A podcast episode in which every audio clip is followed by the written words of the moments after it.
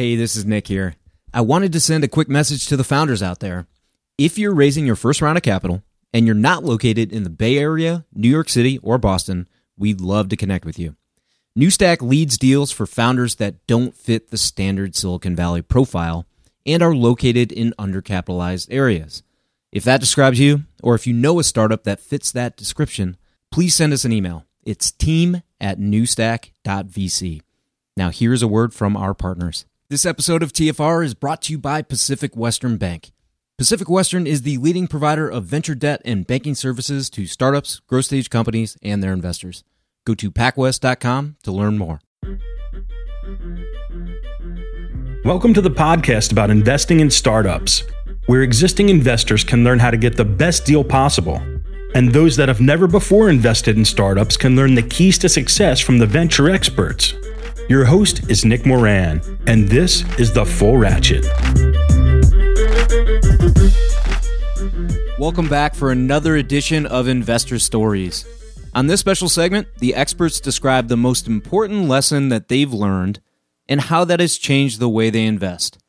This is the special segment called Lessons Learned.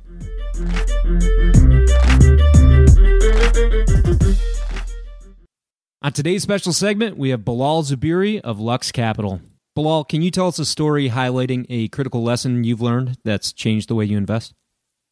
I mentioned earlier about rocket ships. I'll use the example of Desktop Metal as a rocket ship of sorts. I mean, look, this company's still early, lots of work to do and lots of things for them to do right, for them to be successful. But certainly in the last two years, this company has taken off like a rocket ship, not just in terms of, you know, what they're doing commercially and all, but just in terms of the talent that they have been able to acquire and bring on, the kind of technologies that they've been able to build, the speed with which they've been able to bring multiple technologies to commercialization. It really helped me understand and realize what having great acceleration, rapid acceleration at early stages of a startup does for you.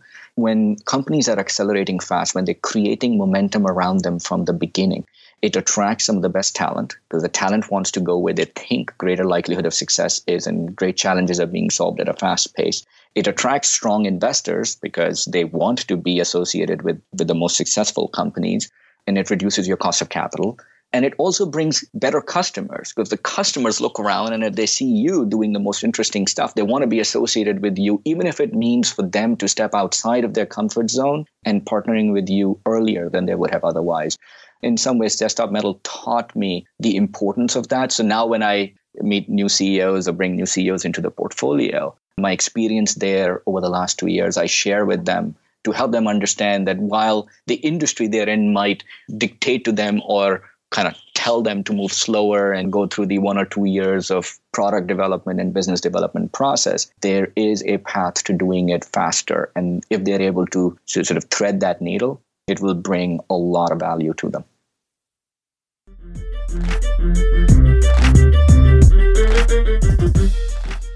On today's special segment, we have Zach Coelius. Zach, can you tell us a story highlighting a key lesson that you've learned that has changed the way you invest? Oh, man, there's a long list there. Um, big markets, big markets, big markets. I think I think Cruise taught me more than anything else. I think I've, you know, I'm a, I really believe autonomous cars are going to, you know, thirty thousand people a year are killed, um, uh, countless others maimed, children. I mean, I have a three and a half year old daughter, and the thought of getting in a car accident that that hurts her just like wounds me. I mean, I actually I saw a car accident uh, recently. Uh, we were traveling around Scotland, and uh, uh, a driver that was clearly from France basically didn't look the right direction because they drive on the wrong side over there, and pulled out right in front of another car. And um, uh, uh, the other car was skillfully managed to only catch the back corner of the driver and crash into the woods, and everyone was okay. But I saw that the driver of the, the car that pulled out, the dad, and there was two kids in the back seat. And the look on his face just like still makes me want to cry. Like, his children almost died because of the mistake he made. I hope to God we can basically make that never happen again.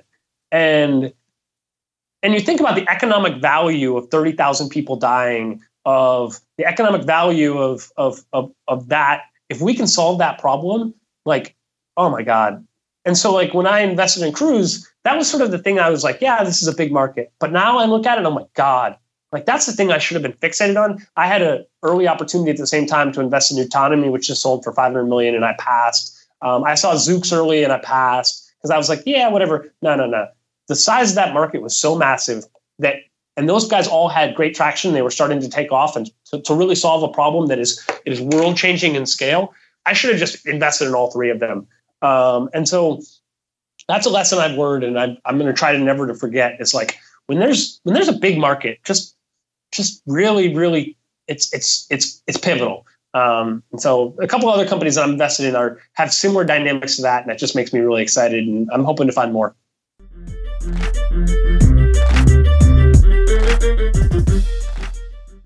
At this point, if you're a V C, you've heard of Carta. You've probably even accepted securities from a portfolio company on the platform. It feels like every new company is using Carta, and there's already sixteen thousand V C-backed companies on the platform. They also offer tools and services for V Cs like fund administration. Carta has an army of fund accountants delivering high-quality service and dedicated teams of engineers, constantly improving the functionality of their user-friendly investor platform with in-app quarterly reporting, real-time fund metrics, L P portals, and more. It's also easy to switch from an existing fund administrator or to augment your in-house team with their service. Learn more about their services at carta dot com. forward slash investors. And this episode of T F R is brought to you by Pacific Western Bank. Pacific Western specializes in providing financial services to startups, growth stage companies, and their investors, helping to navigate financial obstacles by providing access to funds and expertise. Pacific Western's customized products and team of venture banking specialists provides a banking experience designed specifically with startups and V Cs in mind. If you run a tech company or if you invest in tech companies, it's strongly advisable that you build a relationship with the folks at Pacific Western. Go to pac west dot com to learn more.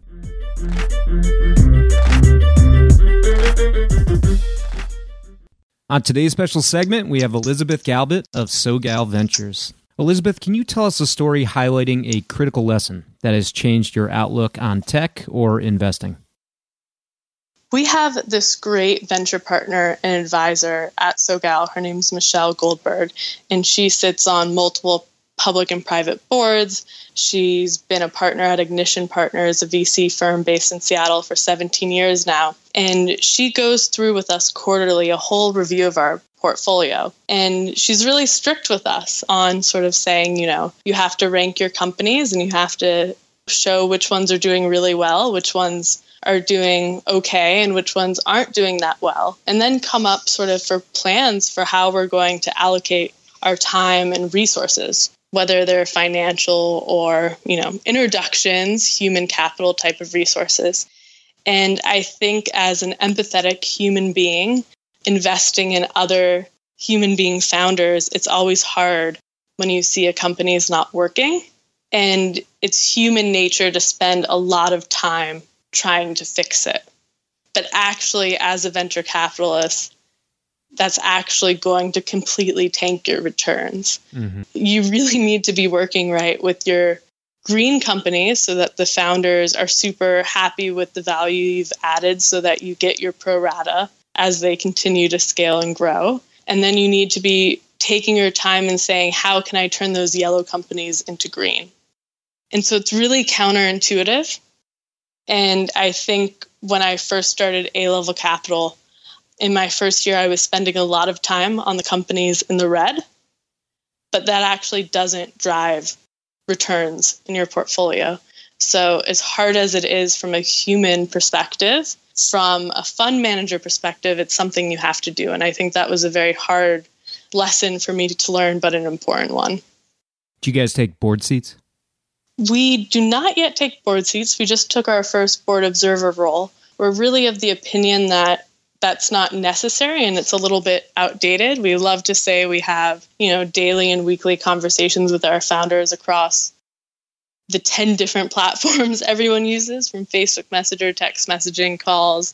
So we feel that we, A, can learn about problems way quicker than a quarterly board meeting this way, but also because a lot of times we're more similar in age to the founders than other investors. We kind of consider ourselves, I coined the term friend investors, um, right? Like, we're in business, but we're also kind of friends, but we're also investors. But they really, most of our founders, I don't want to speak for them, but I've been told this, they feel they can talk to us whenever shit hits the fan, mm-hmm. and that we'll actually be supportive and not judgmental and their sounding board. And I think it's easier to do that when you don't have a board seat. Sure. Yeah, people ask me all the time why I don't take board seats, but, you know, I'm going to make twenty-five investments out of my fund, and I'm equally helpful with everybody. And to be honest with you, I, I can't take twenty-five board seats. And even if I could take twelve, like, you can't really predict which ones are going to be the winners and which ones aren't. And to your point earlier, you, you kind of have to help those that, that really have a chance. Um, you got to help everybody, but you got to spend more time on those that have a chance. So, yeah. And I think then for the ones that, you know, are having a tough time, being that honest and realistic voice and helping, you know, wrap things up in a way that makes sense for the founders, the employees, and not leaving everyone in a bad position. That's really important too. Sure. Sure.